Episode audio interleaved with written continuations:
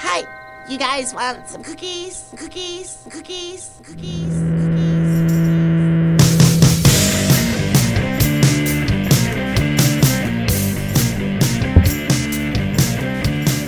Welcome back to the garage. Welcome to another edition of the Throwback Podcast.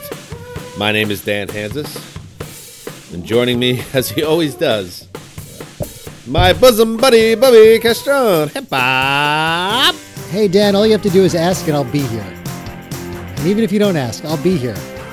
Ready to ready to record whenever you want. Yeah, I feel like that's less about you being um, Good friend. a good friend and more you don't have anything going on. Nothing going on. 40-year-old guy.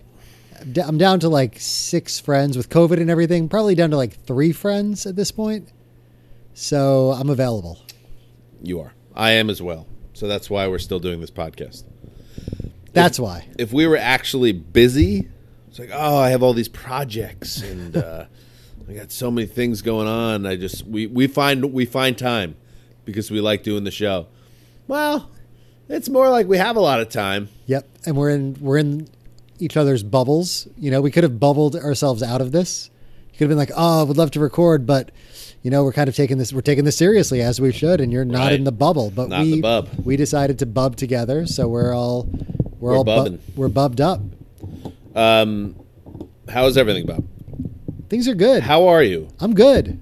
I'm good. Busy. Been busy. I mean, believe it or not, after all we just said, pretty busy. Started work on a, a show called Wipeout, which is pretty uh, pretty don't fun. care.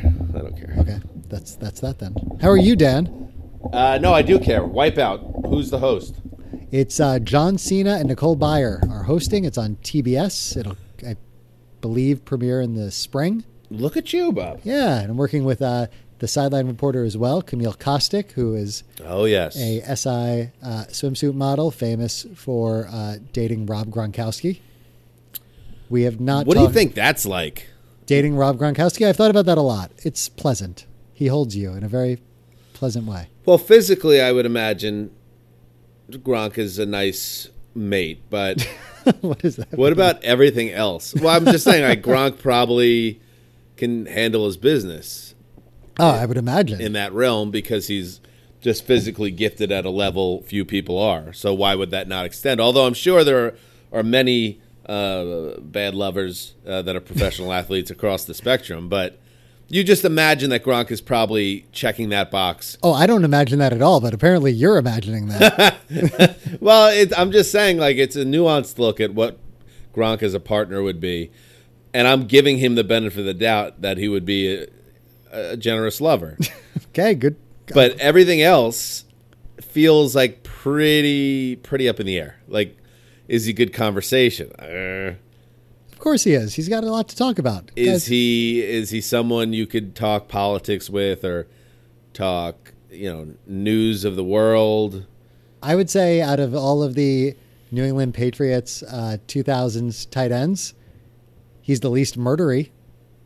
Well, that's fair. But what about like, all right, so Camille's uh, mother says something cruel and cuts her down in a way that she needs someone to speak to about what she's going through emotionally. And she called her sister, and her sister sided with the mother, she thinks, and she just needs someone to be there for her.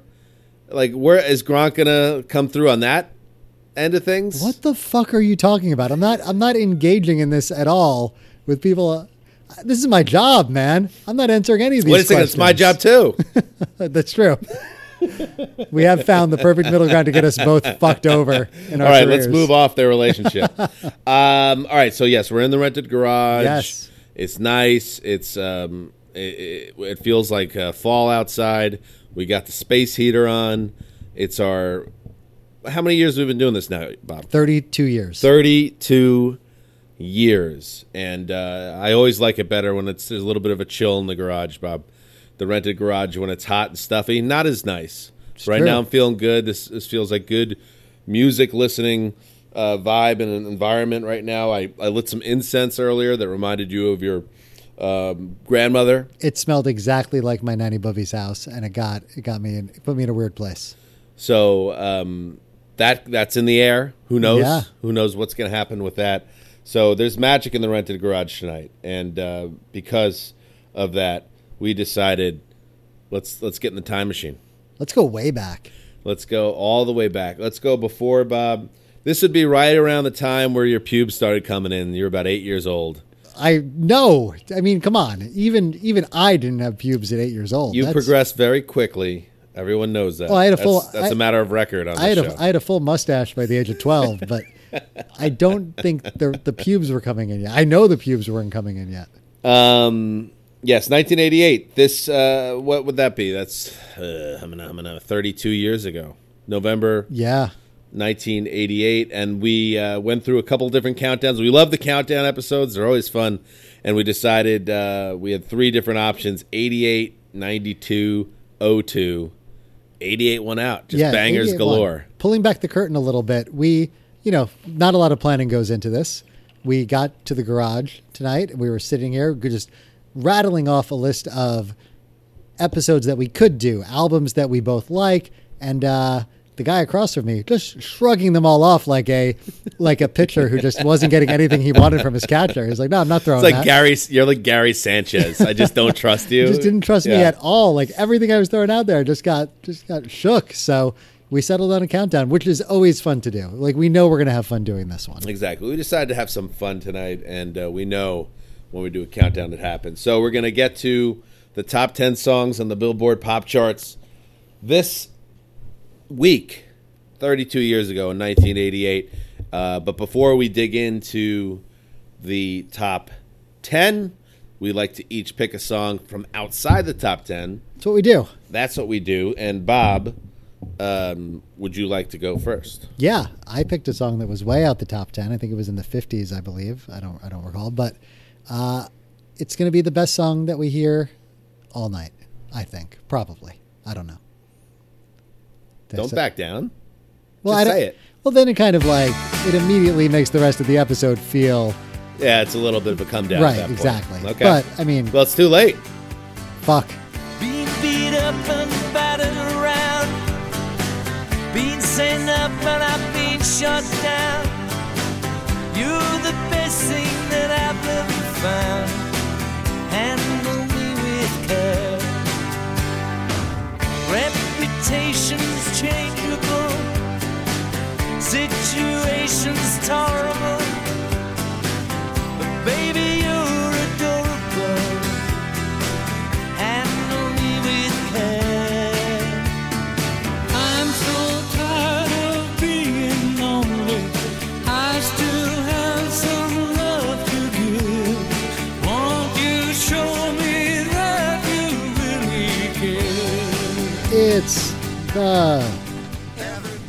Traveling Wilburys. All right.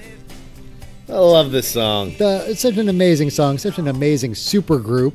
The super group of all super groups, of course, with Bob Dylan, Tom Petty, uh, Roy Orbison, And the other guy. And- Jeff Lynne, of course, Uh, and George Harrison. I don't think I said George Harrison. George Harrison. Yes, I mean it's just incredible. It's incredible. And this was a song that going back to 1988, 89, it was it was amazing back then too. I just remember loving this song like listening to it in my dad's car and then it disappeared for 25 years It did. because in that era before everything sort of popped back up on the streaming services, it was not available on iTunes. You were not seeing the CD at record stores. It was just gone. And if Roy Orbison was going to be played on classic rock, it would be Pretty Woman. If Tom Petty was being played, it was going to be Free Falling. Bob Dylan, it was going to be Like a Rolling Stone. George Harrison, it would be a Beatles song or maybe My Sweet Lord. This felt like an artifact of its time. And now, in the last 15 years or so, I feel like people realize that in its own right, it was not, it was timeless. This is timeless. Everybody got somebody lean on. Awesome. Yeah, there was a Great choice. Mm-hmm. great cover a few years ago. Jenny Lewis did this with, um, I think, Ben Gibbard from Death Cab and Bright Eyes, and it's just a great song. I love uh, Traveling Wilburys. Yeah, so many great songs. Two albums they did. Two albums. Roy Orbison died after the first one. Second one, I don't remember as much about actually, but th- this is the the debut album from the Wilburys. Yep. And it all came out of. I remember reading a, uh Petty book. It all came out of uh, just jam sessions.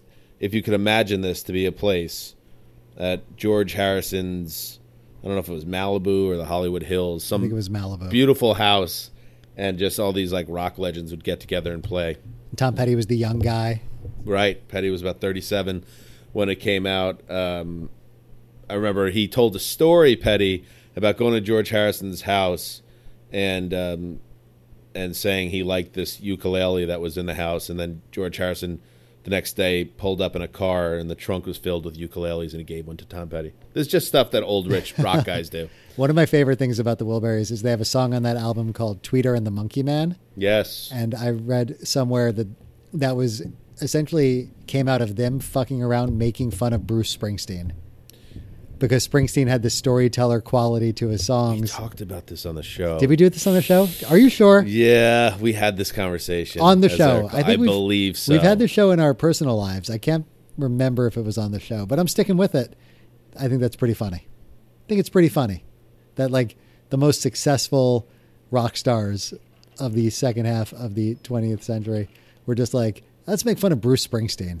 Let's make a Bruce Springsteen song. Yeah, I don't have much of a sense of humor about that, Bob. Wow. Don't think it was funny. Wow, they weren't making fun of Billy Joel, I'll tell you that. Billy Joel probably is like, guys, can I come in? And they like sick the dogs on him. they would have loved if Billy would have shown up, but he was busy that day.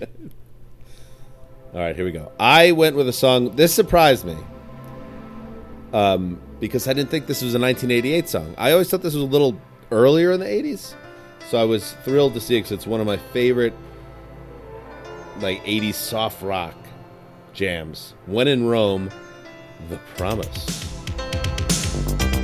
If you need a friend, don't look to a stranger. You know, in the end, I'll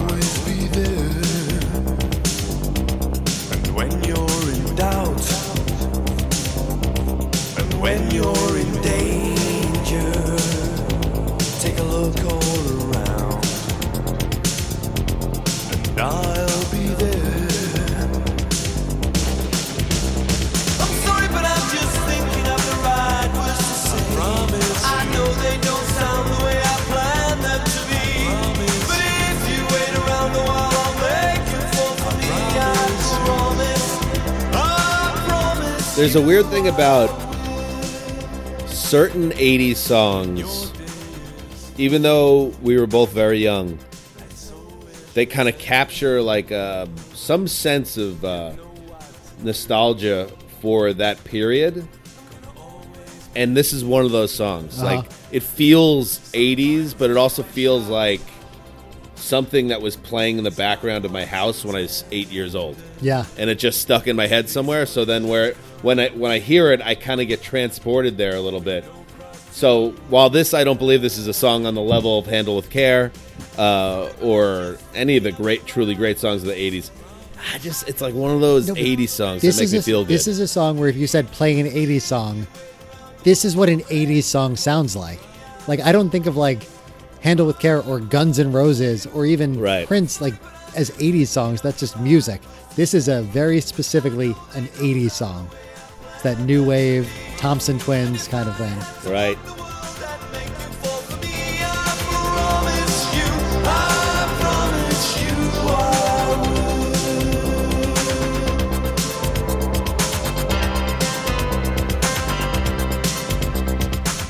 Love it.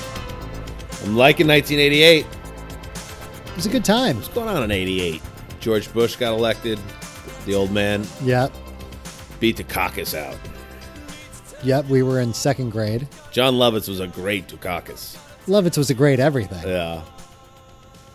Who else? Carvey was Bush. Yep. That was like a great SNL era. I know we've we've feuded about SNL recently because Very recently. You're very down on the franchise. Oh my god. But- I mean, there's nothing fun about being like SNL used to be funny, but oh my god, it's so bad now. It's not even. You can't even argue it's it. I, I'm not arguing. I think they're they're in a transition, um, and it's not very good right now. But 80s SNL. Oh, the the era of Dana Carvey, Mike Myers, Phil Hartman, the beginning of Adam Sandler and David Spade and Tim Meadows. Like But that's a little later. I'm was- talking that right was- before. That was ninety. Yeah. So Jan Hooks, Right, Nora right before, Dunn, right. Kevin Nealon. Yes. Like that late 80s SNL. Dennis Miller doing Weekend Update. G. Smith in the band. Yes. G. Smith, he was of course. he had a whole thing going on, G. Smith. Um, that's probably my favorite SNL era, and I think the most talented all around cast. And every true great SNL cast needs the utility guy, mm-hmm. and Phil Hartman was the best utility man ever. Ever. There have been other very good ones, like Will Ferrell. I thought was excellent also, and there's been Bill Hader. I think fit that role on some level, Right. but like a true utility guy that could play any role, Hartman, goat man. All right, let's get into it. Top ten. What I mean, what is up with Phil Hartman being killed too, and uh, and and gunfire by his own wife? So fucked up. Is that like one of the more kind of sneaky, underrated, what the fuck moments of our life? Yeah, I'm trying to Phil think. Hartman gets gunned down by his wife. it just didn't even feel real when it happened because it was like, wait, what? How does that happen? He seems so normal. And then Chris Farley ODs like six months later. It was very strange, strange, strange. Okay, here we go. Let's get into it, Bob. 10 through 1 this week in 1988. And we start with the woman who ruled basically 1985 to 1993. Linda Castrone. It was your mom. Whoa. Comes in at number 10. wow, mom. Congrats. All right, here we go. I'm not hearing anything. Don't hear a thing. I have the volume turned all the way up. That's weird. It started at 19 seconds. Want I'm to not- clean this? I'm not going to clean that up. All right, here we go.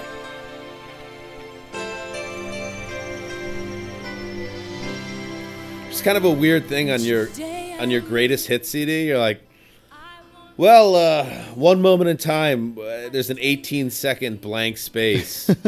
we could sand that down. Uh, nah, let's. Maybe it was during uh, Whitney's.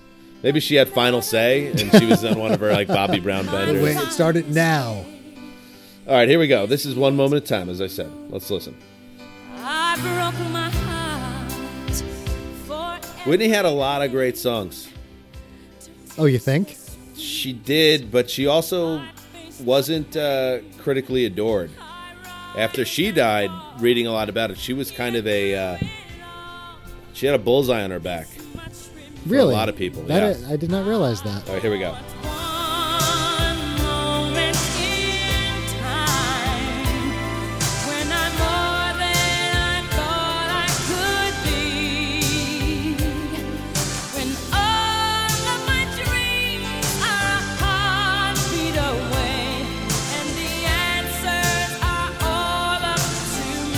Like Bette Miller, Bette Midler did a song around this time that's better than this, like a better version of this. The wind beneath my wings. Yeah. Yeah. So, as I understood it, I watched a, a Whitney documentary that she had a very complicated relationship with her black audience, who thought she was very. She kind of played to the cheap seats or tried to play the pop game a little too Right. hardcore with some. Some of the music was not um, not directed at her own community. There was a lot of heat there. And then if you were, I guess, a, a music snob, like I bet, I bet Stephen Thomas Erlewine, STE. thought Speaking speaking of music schmaltz. snobs, yeah, I'm sure. Pure schmaltz. But this is, but maybe this is why some people didn't like her. Like this, But I mean, this is like adult contemporary 101 right here. Like this was like 95.5 PLJ. I think we slow danced to this in middle school. Not you and I together, but like us with some poor, unfortunate young girls. Like this was still like this big sweeping love song in 1991, 92. but if you were gonna, if you're gonna play a Whitney big uh, torch song, it would be not this.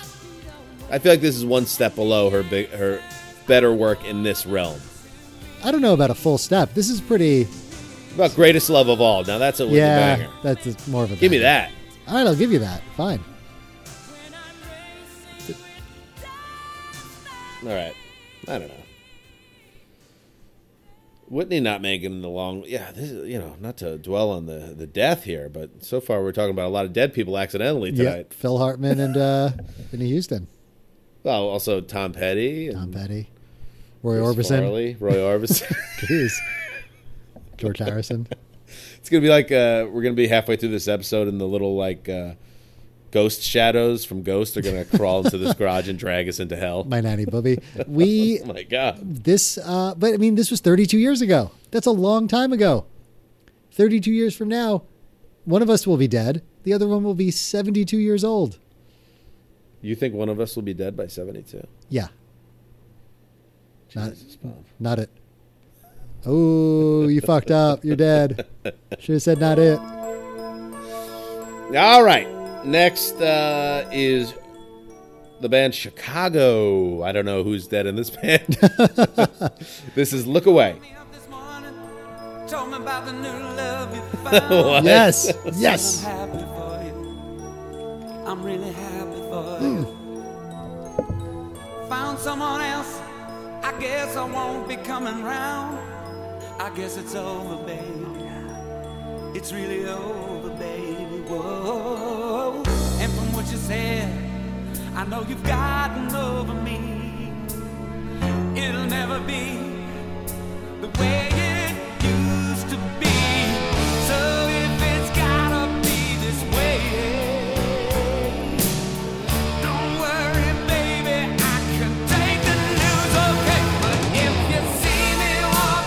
Oh,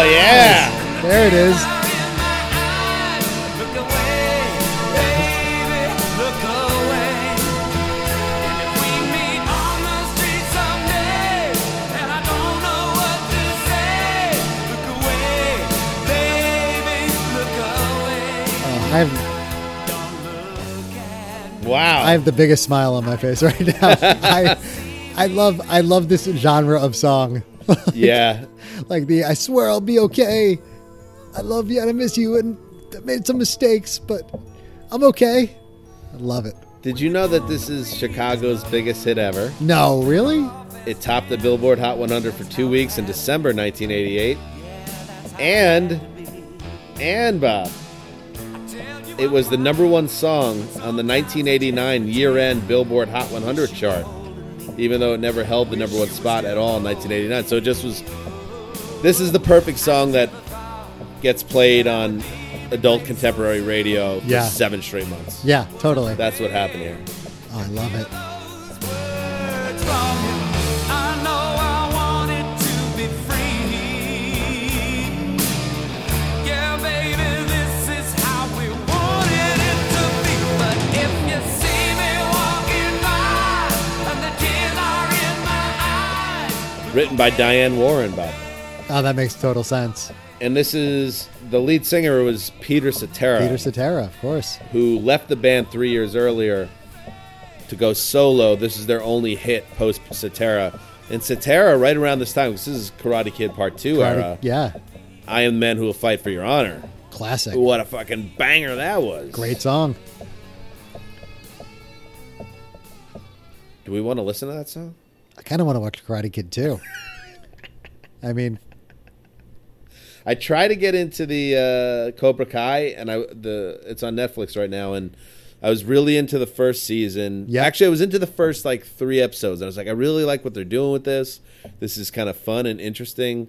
And then it started to trail season one, and then by season two, I was like, "What the fuck?" is I know. First on season, here? I liked first season a lot. The second season becomes like a teen dramedy, and I wasn't into it nearly as much. But um, which is weird because they they seem to be smart enough early on in season one to know what made the show kind of fun and interesting, and then Yeah. they just like swerve. what do you think about the label yacht rock? Because that's definitely what we just heard would be classified as yacht rock in 2020.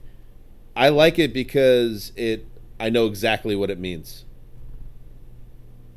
So it, it, it succeeds in its goal. It does. That's true. Um, here is Peter Cetera. Let's give Cetera some love here, and Karate Kid Part Two. Do you remember the name of the song, Bob? I am the man who will fight for your honor. That's yeah, I would have thought that too. It's actually called "Glory of Love." oh yeah, I knew that. Pre- parenthetical theme from the Karate Kid Part Two. I I will always love you. I would never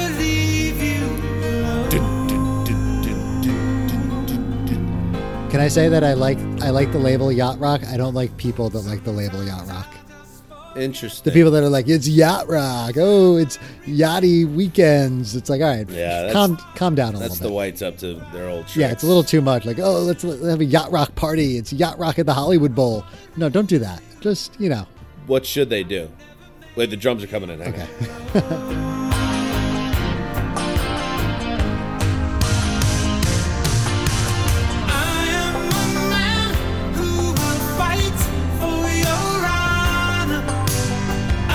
never noticed that squiggly little guitar in the background. it's adorable. We'll live forever, knowing together we did it all for the glory. So when when Danielson goes to Japan with Yes, Miyagi, yes, he smashes a girl over in Japan, right? he does. Yeah. Does she make it back to America for Karate Kid Part Three? Oh, I, no. I never saw that movie. No, no, no. No, he just smashed it, hopped on a plane, and came back to America. Peace. I Doesn't he? And he doesn't even reference her in Cobra Kai. It's not like, oh yeah, you know, there was this one time I uh, I banged this chick over in Okinawa. smash Like, this chick in Okinawa. Okinawa. Okinawa. He never even talks about it. So that really did not did not mean a lot to young Danielson. Interesting. I still never. I. It's so strange at the beginning of Karate Kid Part Two that after that great love story in Karate Kid Part One, they write off Elizabeth Shue by just saying, "Yeah." He's like on the phone in the beginning of the movie. He's like, "Yeah," and she left me for the big football star. It's Like, like immediately, What? like after all that. like she was an important person and was like a, she is like the the she is the light for him in that movie Of course, yeah. and then she just she goes smashes the quarterback and that's it strange Like one town over, not even in Okinawa. Come on. all right let's get to number nine number eight excuse me a song that just by the title and artist i am not familiar with but we'll sing I'm, s- I'm picking up a theme that everybody was a little bit in their feelings in 1988. I think you could you were allowed to be sincere back in 88. It was before irony and before people kind of like shit on being emotional. Yeah, but how about we toughen up a little bit? Nope. Give me time to care. The moment's here for us to share. There's a fine line, I guess. I'm I mean, think about the top 10 songs right now and a song like this being on there. Ne- like in between like WAP and uh and Mood by 24kGoldn. should we do an episode where we just do straight up the top 10 right now? Ooh. It's not a throwback, Just but check into it. Well, we kind of do those on our mini pods, which you could find on patreon.com slash throwback pod.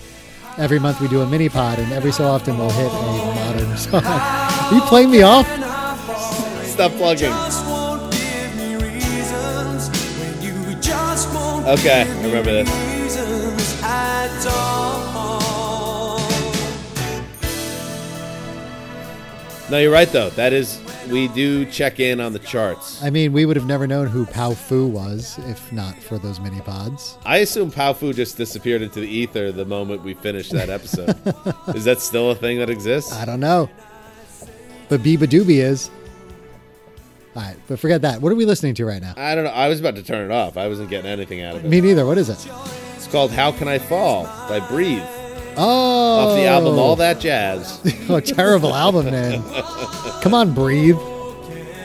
I'm not familiar with Breathe's No, work. no, nothing about breathe. Yeah, Is it breath or breathe? it's Breathe. Okay, There's an E at the end. okay. All right, up next. You don't want to talk more about breathe? You're not on. I you're don't not, really you're not on. to say. You're not on the breathe Wikipedia page right now. There's something that bothers me about them putting their heads together for an album title and saying, "How about all that jazz?" Because whatever we just listened to, there's a lot of ways to label it. All that jazz is Come not on. one of them. Come on, breathe. So, what do you have against people that use the term yacht rock again? I just think they they think it's very clever, and it's like the whole like let's dress up like we're on a yacht and go to like a concert. It's called yacht rock. Why do you hate everybody, Bob? I like a lot of people, just nobody What- on the current cast of is- SNL or is it? anybody that says yacht rock. What is it inside you that makes you hate so much? I like a lot of things. but there are some things I don't like.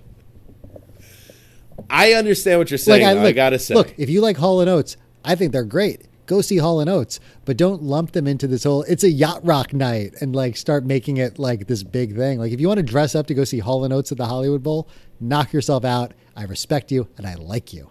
If you want to make it this yacht rock night where like me and my friends were doing a yacht rock thing, Right. it's like no, that's stop that. You're trying to. You're like looking for an identity within this. all right. So let's say Hall and Oates is on a concert bill with seven other artists, including Peter Cetera uh, and Chicago. Oh, well, dude. Cetera and Chicago aren't going to be on the same boat because those guys fucking hate each other. Right, right. Like they, you will see knives come out, uh, knives and brass knuckles and chains and morning stars. Uh, but let's say Chicago's there, Breathe is there. But they got breathe. they, got, they booked them, Holy cow! uh, and it's called the Yacht Rock Tour. Are you not going because that's how it's branded? I'm a little put off by the branding. Yeah, I think I think I'd probably avoid it. Okay, good to know. Yeah. All right, good. So we're moving a little bit out of this realm with uh, one of the great pop stars and another person who left us too soon, George Michael. Here's Kissing a Fool. When I could have been your star,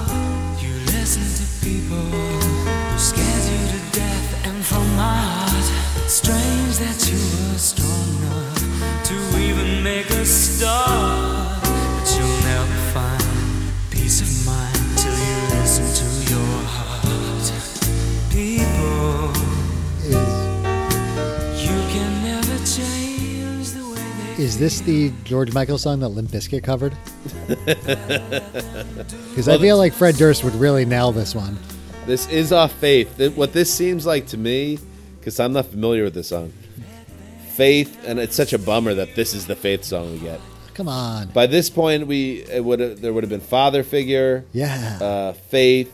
Uh, there's another huge hit off that album, and this sounds like, man, we already have four huge singles. Let's release the fifth single and see what happens. Let's see what this does. Yeah. Everybody's up in their feelings right now. Let's see what this can do. have shown them all. We should have seen love through.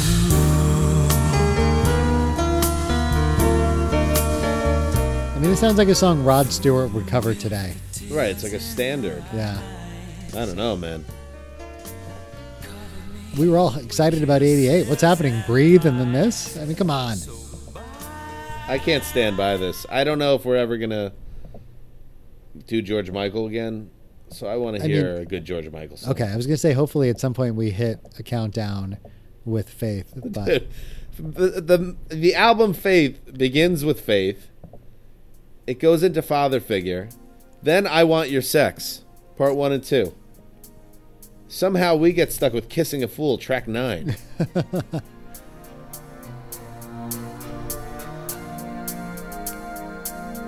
now this is a song. oh, this is a great song.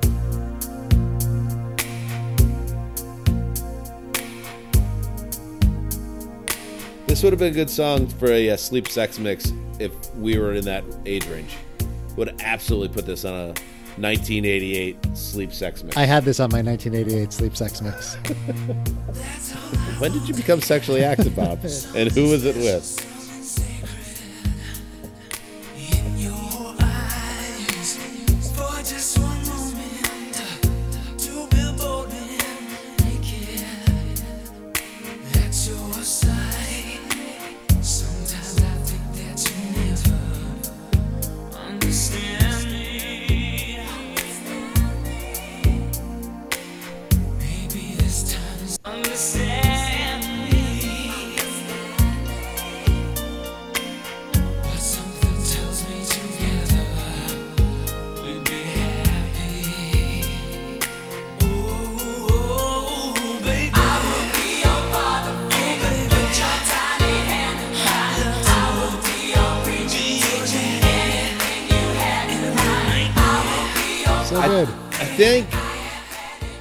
George Michael was so huge. I feel like that's forgotten a little bit now. Like he was a true crossover British dude that got as big as anybody here. He was like Michael Jackson big He when was, this album came yeah. out. And then by about five years later, he was just like a tabloid dude. He became a punchline very quickly. It's weird. And I think he wrote his songs and Yeah, he was a super talented he guy. He was like legit. The only other podcast we ever mentioned on this podcast, the uh, Hit Parade podcast, did a great episode about George Michael and Elton John. Kind of the two of them. Oh yeah, I think I listened to that. It was good. and it was just really interesting because, you know, at this point he was he's kind of remembered as a, not even a one hit wonder, just like an 80s guy or like a punchline, but he was super respected and like Elton John was passing the torch onto him as like the next big British singer-songwriter. And he held it and then he made a he uh did Don't Let the Sun Go Down on Me, which gave Elton his first number 1 in the 90s. So Oh, there was like this big thing happening between the two of them and then I think just drugs and bad decisions and uh yeah, then another guy who died way too young. We um, I went on this death tour, dearly departed death tour here in L.A. Uh, like 12 years ago.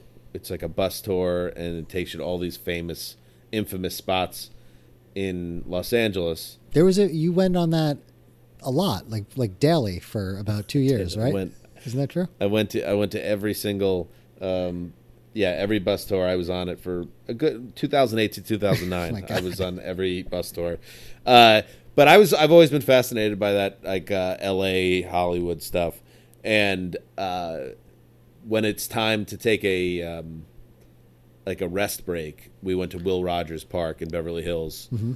and you actually used the bathroom that George Michael got arrested in.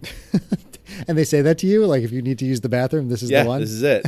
well, the guy that runs it is this like uh, guy Scott, and he's like a very uh, campy gay guy, and he loved it. He was just he was all about it.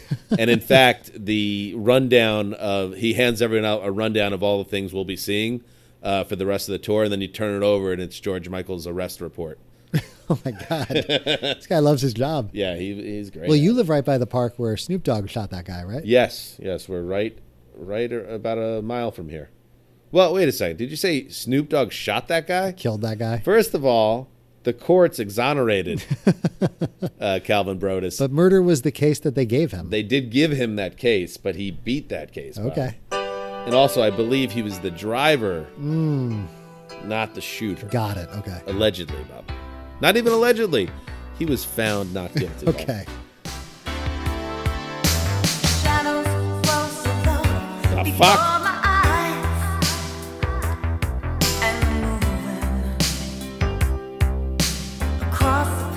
What was going on in '88, Bob? I mean, this is like 1988, right? This is this sounds like something that would be on the Saved by the Bell soundtrack that Kelly Kapowski would sing.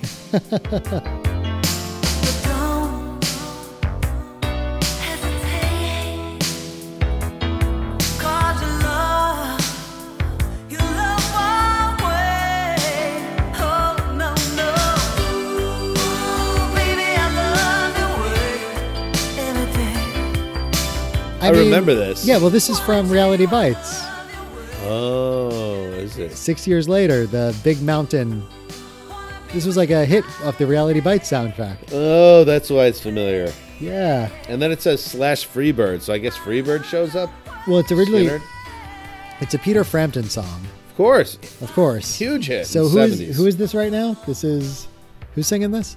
This is an artist that goes by the name of Will to Power.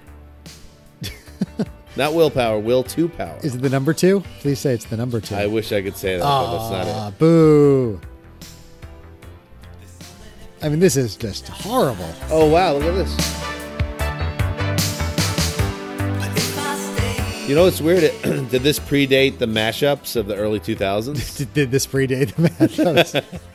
this is where it all began. But was this like the proto version of that? This is the original uh, Danger Mouse Gray album. Like, like people were running out into the record stores to get this? because in 1988, the 70s weren't that long ago, and it's like the Skynyrd song is right there for you. Yeah. The, the Frampton song's right there. Yeah. This would be like a song being covered now from 2006. Exactly. Like, and who's like, oh, you know what would make those songs even better if you combine them into one song? With one steady yacht rock beat. How they have the power to shine. I can't. I can see them. This is like something that Glee would do. Right. Like just like let's combine two songs from the 70s and just have our our tweens sing it at the top of their lungs. It actually made number one. This is a number one hit. Fuck you. What's wrong with us? Think think how many gr- great artists Never sniffed a never number had a one. number one. I don't think Tom Petty ever had a number one hit, No, I don't think so. but Will to Power did with a a Peter Frampton Lynyrd Skynyrd hybrid cover. The fuck's going on here? What the fuck? uh, VH1, Bob, your old employer, back in 2009, in their countdown uh, of 100 greatest one-hit wonders of the 80s, it placed at number 97. I mean, make it number one because who the fuck knows? Like they deserve, they deserve more recognition for being terrible and making it to number one. Good for them. All right, let's move on. We're now hitting the top five. I got to say, top 10 to five, 10 to six, pretty rough. Pretty rough. actually. We were all excited, but that was rough. All right, it's gonna get better here. I did love, I did love Chicago. That was the highlight. Of That was nice. so far. And we got some Cetera in there as well. That was enjoyable. Yeah. All right, here we go. Uh, this is one of the ultimate hits of the late 80s. And it's pretty wild that it exists. yes. How come I can only think of John Stamos when I hear this? I song? know. Stamos is really taking over. He's just he just put his whole imprint on this. Here we go. Montego, baby, why don't we go Jamaica off the Florida Keys? You're gonna be surprised, Bob. I have some fucking really hardcore Beach Boys takes uh, that are just gonna really surprise you. I'm thrilled. That's where you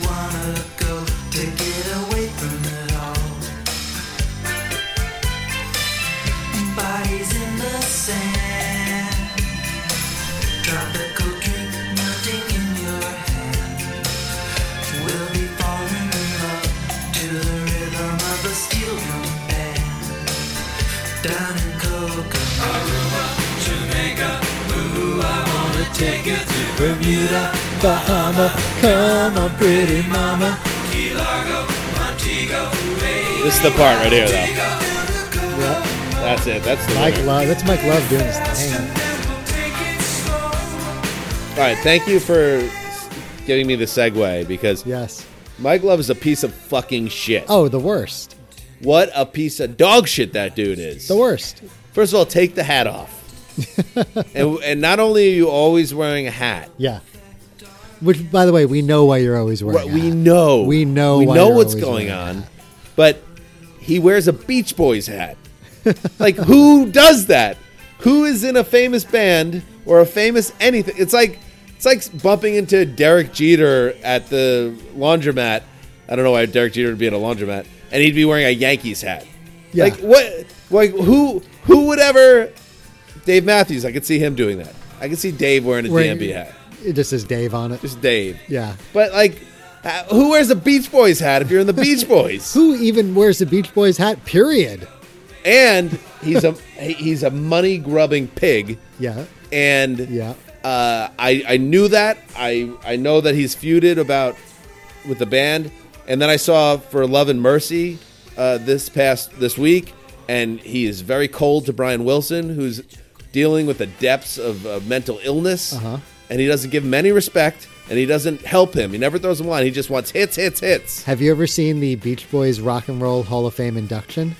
No, Mike Love shits on the Rolling Stones during it. interesting. Everybody knows a little place like Kokomo. Now Hang on. I'm I hate Mike Love, but I can't let that take away from the one of the great sax solos of all time. I got to run that back. I can't miss that. Here we go. way down in Kokomo, Prince. I like when the saxophone just fucking Yeah. kicks in the door. Oh yeah. Oh. Oh, It's like just 80s and 90s long ass flying all over the place. long ass is everywhere. Tom Cruise just smashing Elizabeth Shue. Yep. Top coming off underneath the waterfall. It's great. What a moment that was. Anyway, this song is one of those songs when you are eight. Yep. Uh, it's the best song you've ever I was going to ask you on a scale from, on a scale from one to ten. When you were eight years old, what would you give this? I would have given it a ten. An 11 out of 10. I mean, this was I love this was this as good as music got. and we talked about it on the Billy Joel podcast. I thought We Didn't Start the Fire was a fucking masterpiece when I was nine. yep. uh, and so these were the two best songs of all time as far as I was concerned. You weren't as, wrong. as the Berlin Wall came down and the 90s began. No, I fucking love this. I knew every word. Yeah. But yeah, so Mike Love wears a Beach Boys hat, and the the the problem with Kokomo There is no problem with Kokomo. 30 years later, 30 some odd years later, is that all I could think about is their arc on Full House. oh yeah, yeah. How John Stamos actually played drums in the video for Kokomo, and it was all tied together. So, like, when I think about this song and what it should be, which is, although it's, let's face it, a cheesy song, it sounds like a, a tourist video. Uh, it's a huge comeback single for one of the great bands ever. And all I could think about is Joey Gladstone. You know what other song needs to go in that? Like, there, it's almost like its own genre of '80s music with Kokomo. We didn't start the fire. Don't worry, be happy. Yeah. That's the other one where it's like when you're a kid, it's just fun fucking rock music. Like that, that was rock. That was rock. That was rock. Kokomo music. was rock, bro. Kokomo was rock to us. I'm gonna do a little um, uh, deep dive on Kokomo on Wikipedia. Let's Please see. do. I mean, the more we can know about Kokomo, the better we'll be as people. The B side was Tutti Frutti. Man, they they were running out of ideas, huh? uh, j- j- j- j- uh, its lyrics describe two lovers taking a trip to a relaxing place on Kokomo, an invented idea of an island off the Florida Keys. Released in July 1988, number one hit in the United States, Japan, and Australia. yes, we have Australian listeners. You guys kept Kokomo at number one for two straight months. Oh, that's on you. We can't. I mean, can't defend that. I get it. I mean, it was number one here too, but for like a couple weeks, you had it at number one for like eight weeks. you guys love that shit. Uh, it also obviously was on the cocktail soundtrack, as we Of mentioned. course, yep. Elizabeth Shue's top coming up at the waterfall, and that was glorious. you did you do a rewatch of Cocktail somewhat recently? somewhat recently, yes. How does it hold up? The waterfall scene holds Well- up incredibly well. How about everything else? buoyantly. Uh, it's it's a stupid movie. oh, this is interesting, Bob. Underneath genre, on, uh, there's a genre label on Wikipedia. The genre is labeled yacht rock for Kokomo. What? So now it is has yacht rock gotten big enough where it's an identifier of an entire. Wow, I guess it is. I mean, Wikipedia is never wrong. Uh, I don't know if I like that. I'm gonna click on yacht rock, the entry, Bob. I'm gonna have to think about. How Ooh, this, this is me. interesting, Bob. Yacht rock, originally known as the West Coast Sound or adult oriented rock, is a broad music style and aesthetic commonly associated with soft rock, one of the most commercially sec- successful genres from the mid 70s to the early 80s. Mm-hmm. Drawing on sources such as smooth soul, smooth jazz, R&B, funk, and disco, common stylistic traits include high quality production, clean vocals, and a focus on light, catchy melodies. Its name, coined in 2005 by the makers of the online video series Rocky, Yacht Rock, was derived from its association with the popular Southern California leisure activity of sailing. Okay. Good job by uh, the on, original online video series, though, Yeah, to pull that out of nowhere. it's true. All right, I respect that. Are you back in? I'll put a little respect on the yacht rock name now. I didn't know that's how it all kind of unfolded. All right, number four, Bob. Dig in, baby. Little Bo Diddley beat. Yeah. Oh no, no, stop. Stop doing that. Lover, I'm on the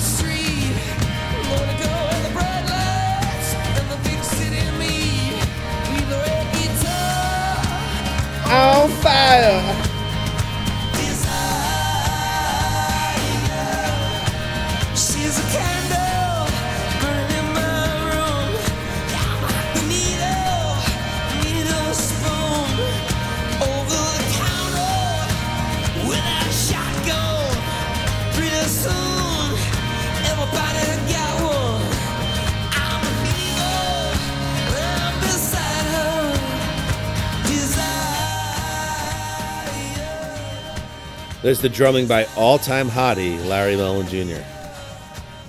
Where do you come down on desire, Bob? I don't think we've ever had a desire conversation. Oh, I'm sure you've drunkenly yelled at me at a bar about desire at some point or another and made me talk to you about it. Talk to me about desire, Bob. it's got a Diddley beat. That has happened more than once. Drunk Dan grabbing me at a bar and making me talk about U2 with him.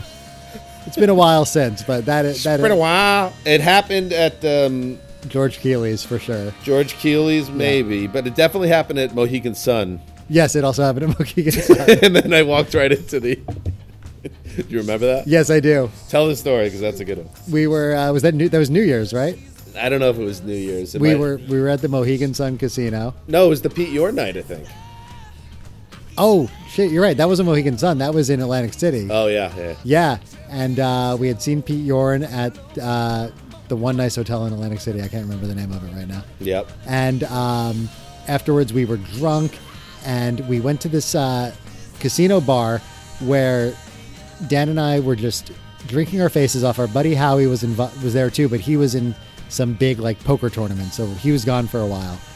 You and I just kept drinking, and when the tab came, it was way more expensive than we thought it would be, and the bartender was also very rude to us the entire night. So you um, you gave him a negative tip, which was the first time that had ever been attempted in the history of mankind, where the bill was like hundred dollars. You tipped him negative ten dollars for the total of ninety dollars, and that was it. I don't know how that ended up working out on your credit card statement, I don't know. Well, back then I wasn't tracking anything on my credit card, so I'm sure he just charged ten. but we were not happy with him as a person. Um, but shortly after that, you, some U2 was probably being piped in through the uh, sound system, and you grabbed me and started yelling about how U2 is the best band of our lifetime, and how I, how I don't right. how I don't see it, and how I'm missing Don't. out how I'm missing out on life because I'm being too stubborn. And you're just like you're in my face, like pointing in my face, making this point, and at the very end, you just kind of you end it with a, and that's what's fucking wrong with you. And you turn on your heels and you walk straight into the bathroom, and it's the women's bathroom. and I stand there and watch as you go just storm in, and like three seconds later, rush out, and then go into the men's room. the only part of the story that I have to uh, fact check is I'm I'm probably if I was trying to talk you into U2, which I've certainly have done. It was probably more impassioned rather than angry. Yeah, that's true. Yeah, yeah, that was the wrong word. Impassioned is the right way to go. but uh, so, how where do I stand on desire? Um, you know what? I am. I'm I'm kind of like coming. Ar- I'm not going to say coming around on U2. That would be that would be a false statement. But you know, U2 they have their Sirius XM station now. Yes. Guess what I did? No. I saved it. No, you didn't. Got it on my uh, presets right now. Are you serious? But then I, when I saw that DMB radio was back, I replaced it with DMB radio. So I did do that kind of purposely as a fuck you to you. But I did have them on there so for twisted. I had them for a little bit on there until DMB radio came back.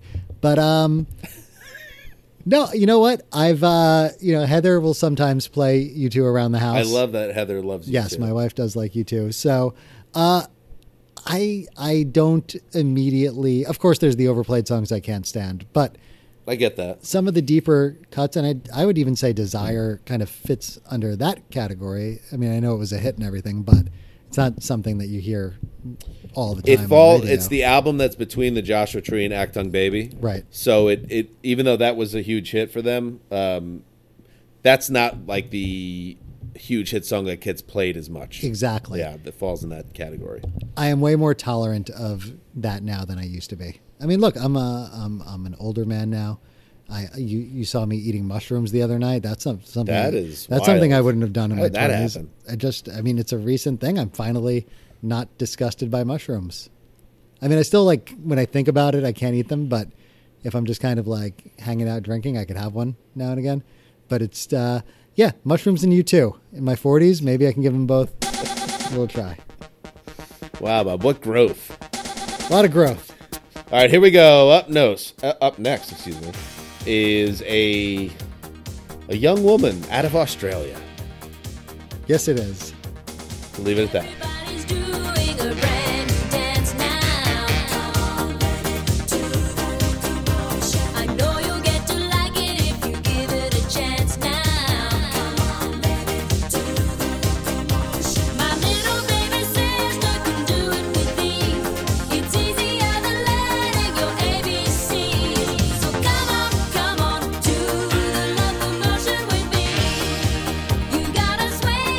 Your Damn, it sucks. this is wait, hold on. This is the Australian national anthem, right? This is it. This is the song that most Australians would like to be buried to. Yes, Kylie Minogue, "The Locomotion." I mean, this makes Kokomo being the number one hit there for two months. It makes it a little more sense now when you hear What is this. going on in Australia? But this is also the year Kick came out. I know. I have an announcement to make, actually, Oh wow, this is big. to our friends, Yes, Kleiny and Nancy. and Mancy, that Kick by NXS is the most listened to album in the Hanses house in 2020. That's amazing. My sons really like it. Their favorite song is uh, "Guns in the Sky." Ugh, ee, ee. uh, but they like every song on it, and it just gets a lot of play in this house. So that would have never happened without the Throwback Podcast and the great research done by our Australian listeners. That's so cool. Well, now you got to get Kylie Minogue on there and get them listening to the locomotion. Hutchence and uh, Kylie were smashing. Of course they were. Yeah, big time. feeling blue. So come on, come on to the locomotion with me. You gotta swing your hips. And then years later, Jean Claude Van Damme and Kylie were smashing.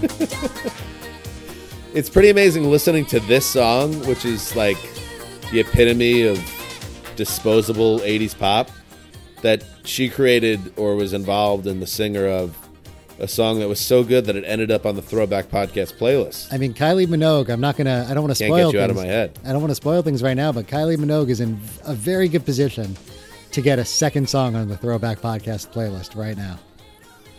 Kylie could go two Over for my two, dead body. Two for two. That's bad. That's really bad. I mean, that's that's the Macarena, but in 1988. Right, which is really saying something. Yeah. Because there was like the level of self awareness in 1988 just seems very low. Do you think it's just because though she's so attractive that everybody was like, "Yeah, let's just make this thing go. Let's just play it over and over again." I don't know. Like what I know, obviously that's a cover. Um,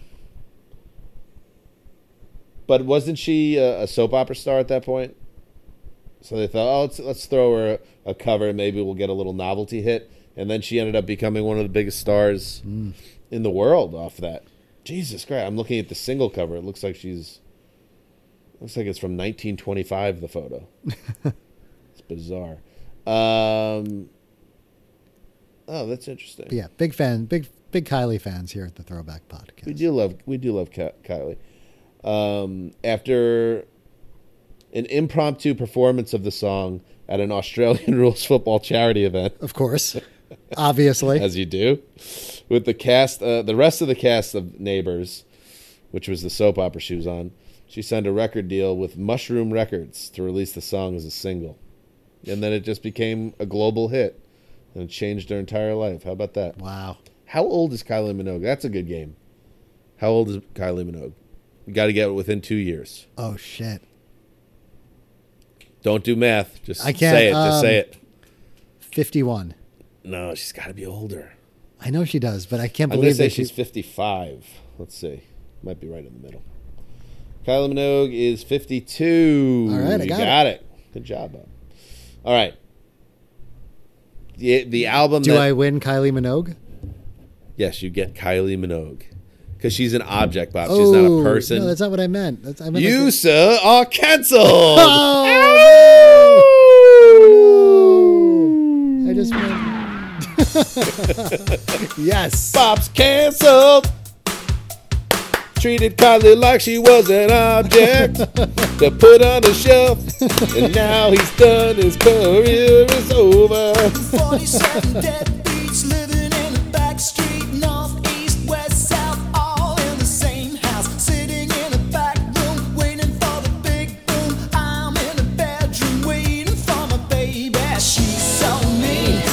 I don't care. I love her Eyes and her wild, wild hair. Dance to the beat that we like best. Heading for the 90s, living in the Wild Wild West. Wild, wild west. Wild west. Holy shit, I forgot about this song. The funny thing is, like, people in the 80s, again, yes, it was before irony, and there was a, a level of earnestness. Yeah. Like, there were people just, like, dancing to this song. Like, so Like, this sincerely. is my favorite song. Throwing their hair back and just fucking going nuts. Big, long butts and long vagina areas. Yep. Didn't matter.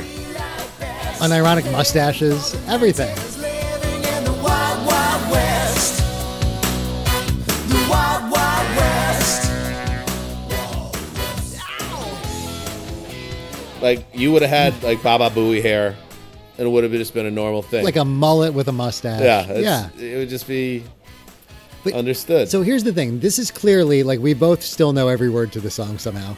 This is clear. This is clearly the music that like was a part of us when we were eight years old, and it kind of made us in a way who we are today. Like this was. This was there. This was like if we were a, a flower growing, this was the nutrients that were being sprinkled onto us. wow, Bob. and this is how we turned out. So my son is just turned nine, he was, and you know he listens to music, but nothing like this. So what's what's the music now going to result in? Like What kind of flower is your son turning into, you're saying? that's my question because this pure, stupid, unironic, just happy, happy song, and also like the songs in their feelings, very sincere music from the '80s, made us the uh, assholes we are today. yes. So, like, what does that mean with the music that my son is listening to now in 2020, and the uh, the music videos he's watching, where he's um, telling you where he pulled you aside and told you how he saw an inappropriate music video, where He couldn't wait to share that couldn't couldn't wait to tell you it was a Doja Cat video, where there was a girl with underwear in her butt, and they were pouring wine on each other's tummies. And it was just all these things that he couldn't wrap his head around that immediately got me in trouble that he was on YouTube without me around. So Yeah. all of that was happening. But what I'm saying is the world is a lot different now. How did this make us who we are? I, you know what? I at this age, I feel like it was just background music. I, I don't think because it wasn't like I feel like even your son, who's just turned nine, is more advanced than I was because I wasn't curate. Not that we had an opportunity to create playlists. It's so different now. It's So different now. it's so much easier to kind of get into music now than it used to be. Actually, become like a music consumer or someone that uh, knows what they like. Back then, it was just like this is what's on the radio. it was on the radio in your mom's car. Right. And Yeah. that was kind of where it began and ended. And then Yeah. when you get a couple of years older, that's when you start getting the mixtapes out and you, uh, you know, tape the Z100 and things like that. I feel like that's more where I could say you start to understand like where your personality starts to build off music a little bit. Mm-hmm. But I don't know if like Wild Wild West by the Escape Club influenced who I was in any way. I, I can't think it say just that. sunk in. I think it was just in the ether around you, though. Like that was just the world that we were living in, where that was a number two song. Of course, it's not even the best song called Wild Wild West. Well, you're giving Will So Smith? Jaden, Oh come on! look, it's only a couple more records left on the Don't album, do man. this. Like, what you think I should put on now? What, what, what? Really? Nah, come on, man. People people heard that. I mean, I, I got some hot records. I got the rain. I got. What is mm, happening what should here? I do next? Wow, wow, wow. All right, look. You, you know what? Look, I'm I'm gonna just go on. I'm gonna pick my own. I'm gonna put something else on. All right, all right, man. Fine. Wow, wow. Mm. All right, that's all we have to hear. We don't have to hear Wild, anymore. wild. Wicked, wicked wild. All right. Wild, wicked, wicked, wild, wild west. Jim West. Stop it. Rough rider. No, you don't want nada. Stop. I love how much you hate- you hate it. Well, I mean, come on. Any damsel that's in distress, be out of that dress when she meet Jim West. Rough neck, so go check the All right, this is what you have to to give just a little bit of respect to Wild Wild West by Will Smith. No, It was the last song from a movie where the song's lyrics were just the plot of the movie. like they don't do that anymore. that's true. Yeah, the Ninja Turtle rap, Men in Black, Wild Wild West. It's true. Crying Game. Yeah. that was the prime time of the plot being in the song. And Drew, who's on, is Sisqo on this album? On the Wild Wild West soundtrack? Where's that Dru Hill?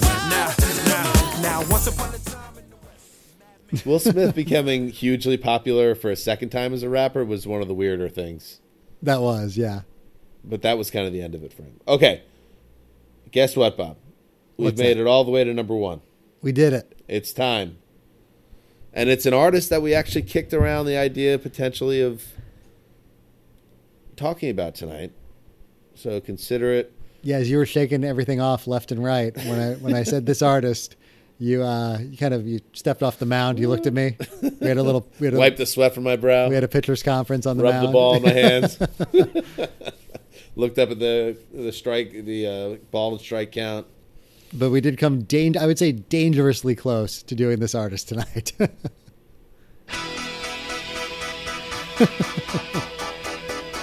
yep. The number one song this week in 1988, 32 years ago.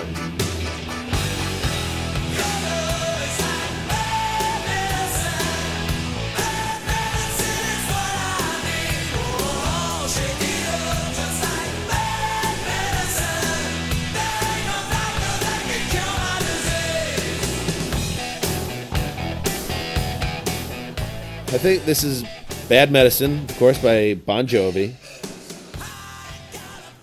I think I read or watched some type of documentary on Bon Jovi and how, you know, they worked with hit doctors that Right. wrote the songs with him. And one of the things was get to the chorus as soon as possible. Yeah. That's how you get a hit. So they had a couple songs where the song just started with the chorus. I always like this part.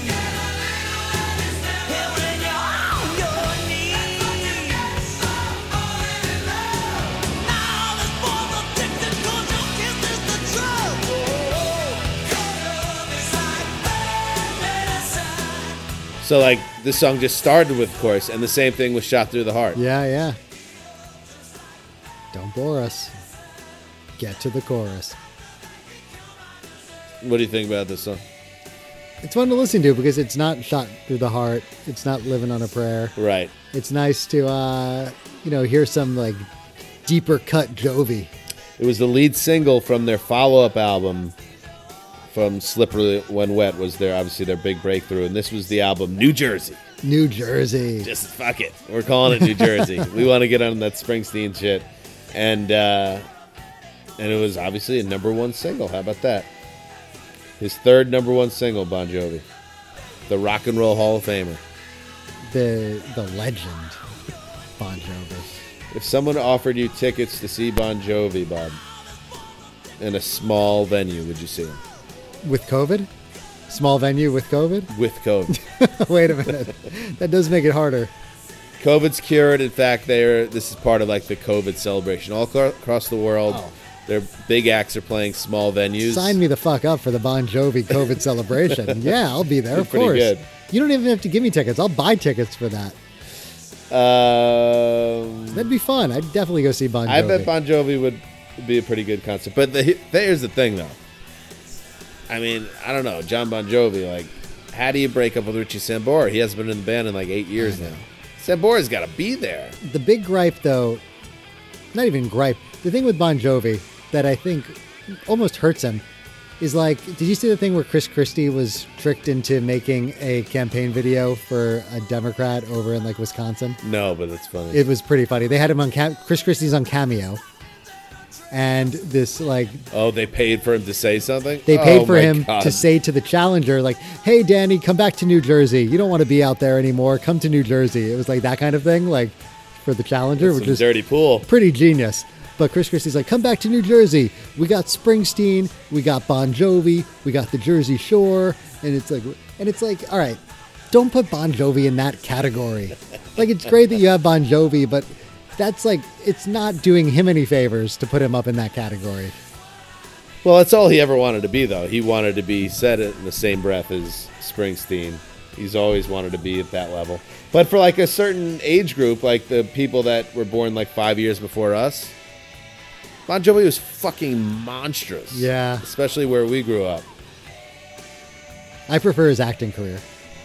I like him in the uh, submarine film. I liked his rom commy movies that he did. Oh, when he was painting the house? Painting the House. Yeah, I, Painting can't the remember, House I can't remember the name of the movie. That's, that's what it's Was called. Was Marisa Tomei in it? I think so. Bon Jovi paints Marisa Tomei's house. What's this? One more time. With. Yeah. Yeah, it was called the Painting the House movie with Marisa Tomei and Bon Jovi. And is that the one where he has a baboon heart, or is that something else? That, no, that was Christian Slater had the baboon heart. like, how come he couldn't get in one good movie? Like, it never happened. Was he in Pret a Porte too? I mean, he mo- was. the model movie. he's a good-looking bastard. I mean, course. and he tried hard to be an actor, and it just never happened. Okay, found it. Starred in the films Moonlight and Valentino. I think that's the That's Painting the, one. House movie. Yeah, that's it. And then the submarine. It says and U five seventy one. That's the submarine movie. I like how we know both movies Bon Jovi started.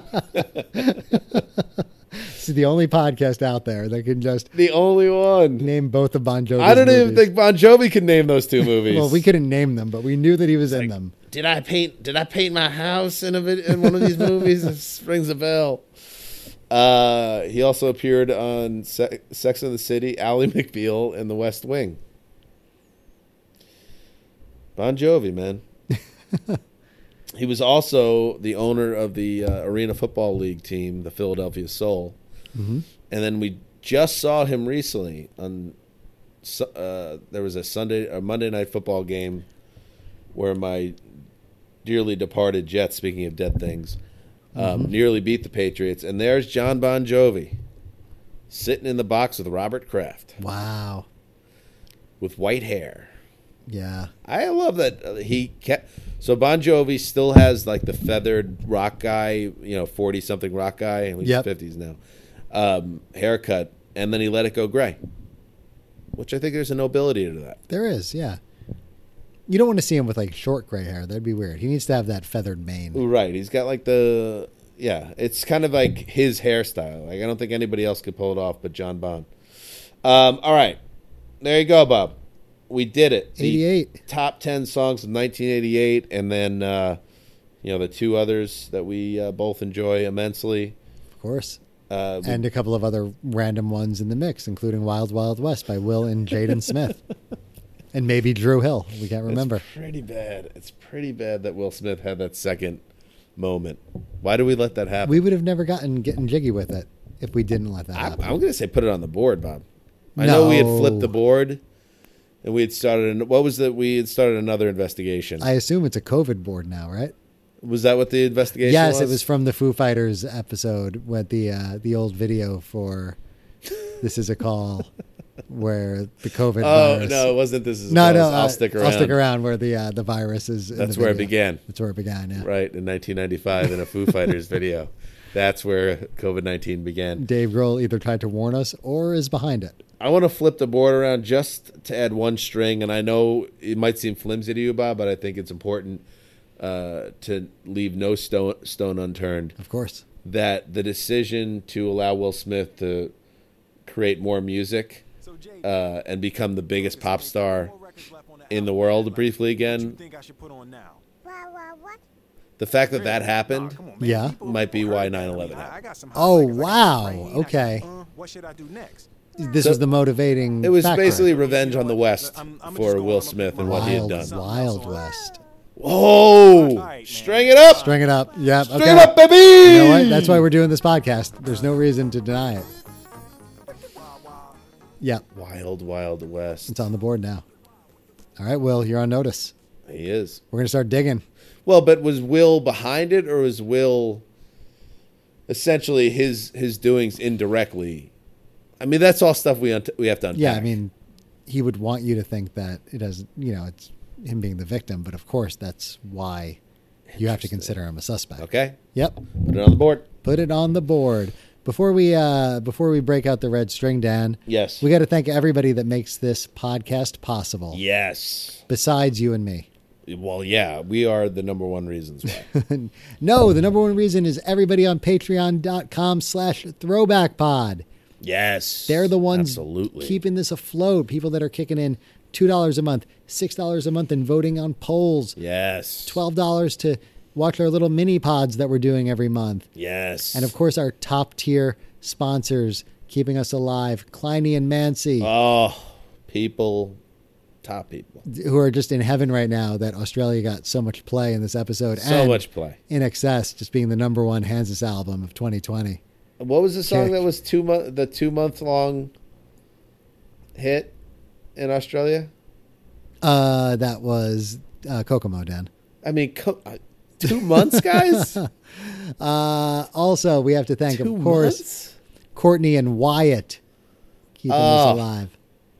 Awesome, Love Awesome those two. people. And and the, wee one.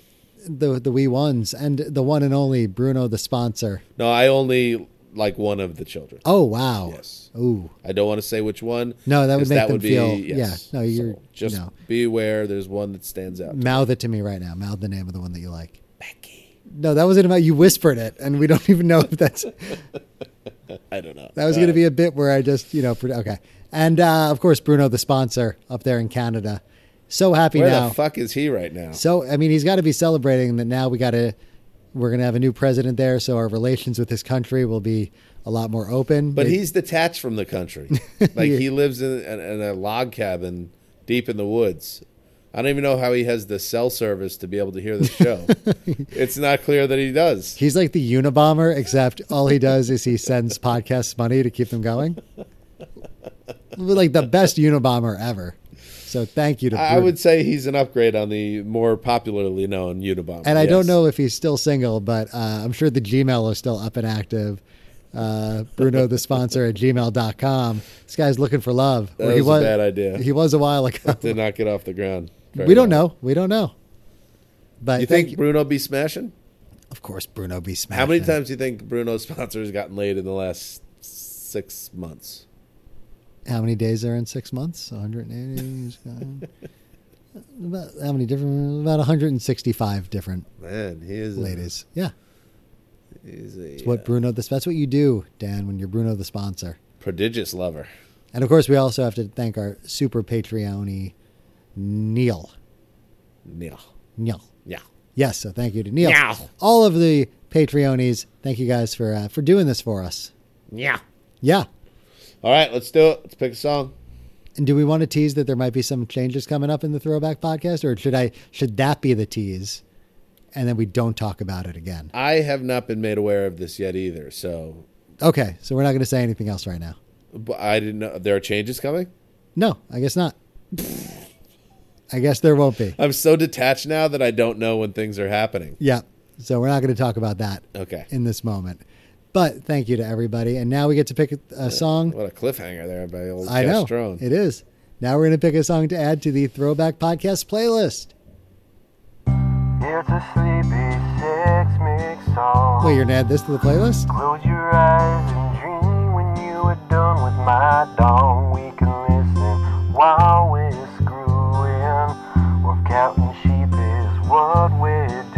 Kids keyboard. It's a sleepy sex mix song.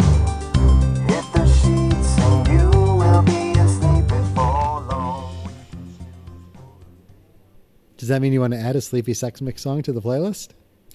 No, I just you know You're just in the mood to listen to that? just felt like it. okay. All right, well, let's pick a song. All right. Oh, it's time. Yeah, why not? what are you doing? You're bringing out all of it?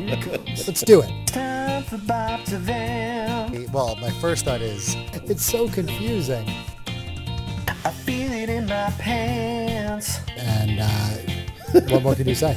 I feel it in my thighs. Uh, uh, don't don't do this now. He makes the dolphins cry. The way you're bathed in light. It's time for Bob to. No. Time for Bob to. No. Time for Bob to vamp. With that in mind, the selection is Bob. I don't know. Oh, I thought you were gonna pick. Oh, you want to throw one out there? I don't. I want you to throw one out. there. Jeez, all right, this is tough. Uh, oof. Top five is tough. I'll tell you what I feel like. I feel like I feel like I was kind of tricked tonight. Okay. I feel like you saw you looked at this top ten, Uh huh. which we both saw like names that we recognized and Yeah. things that would be fun. And I think you saw this top ten and you said, "Oh shit, I can backdoor another U2 song onto the Throwback Podcast playlist." Here's the answer. Yeah. Because how could I fight it? What am I going to fight? What am I going to say? Like, oh no, it should be the Chicago song? What am I going to fight for Breathe? I can't fight for Breathe. am I going to argue that Kokomo by the Beach Boys should be on there? It's a tough one to put on I there. mean, maybe the best thing I could argue is a little Bad Medicine by Bon Jovi, but that's not even like a top 10 Jovi song no, for it's not. So I can't argue for that.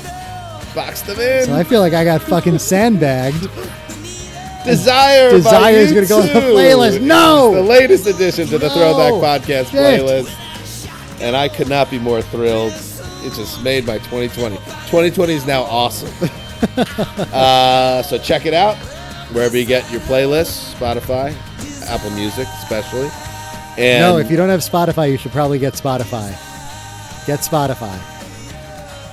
Interesting, interesting. Where you're going there, Bob? I like it. um, all right. Thank you, everybody, for listening. That's Yes. good. I'm glad that you guys do this. Yeah, thank you guys. Like you listen to our show. That's fun. It's crazy that you do. There's so many other podcasts out there. Don't let them know that. Don't Oh. give them that information. It's us and Hit Parade, and that's it. That's it. Um, I think Hit Parade's behind a paywall. not so anymore. They're they're back out. ah, what a failure. What? No, they had to go in the paywall due to COVID, and now they're doing okay again. So they're out of the paywall. Good. They're great. Good for them. And their their newest episode, by Why the do we keep talking about Hit Parade? fantastic new episode Fuck 'em. About uh, a lot of power pop. Um, follow us on Twitter at Throwback Pod, Instagram at Throwback Pod. You could email us, and by us I mean me, at thethrowbackpod at gmail.com.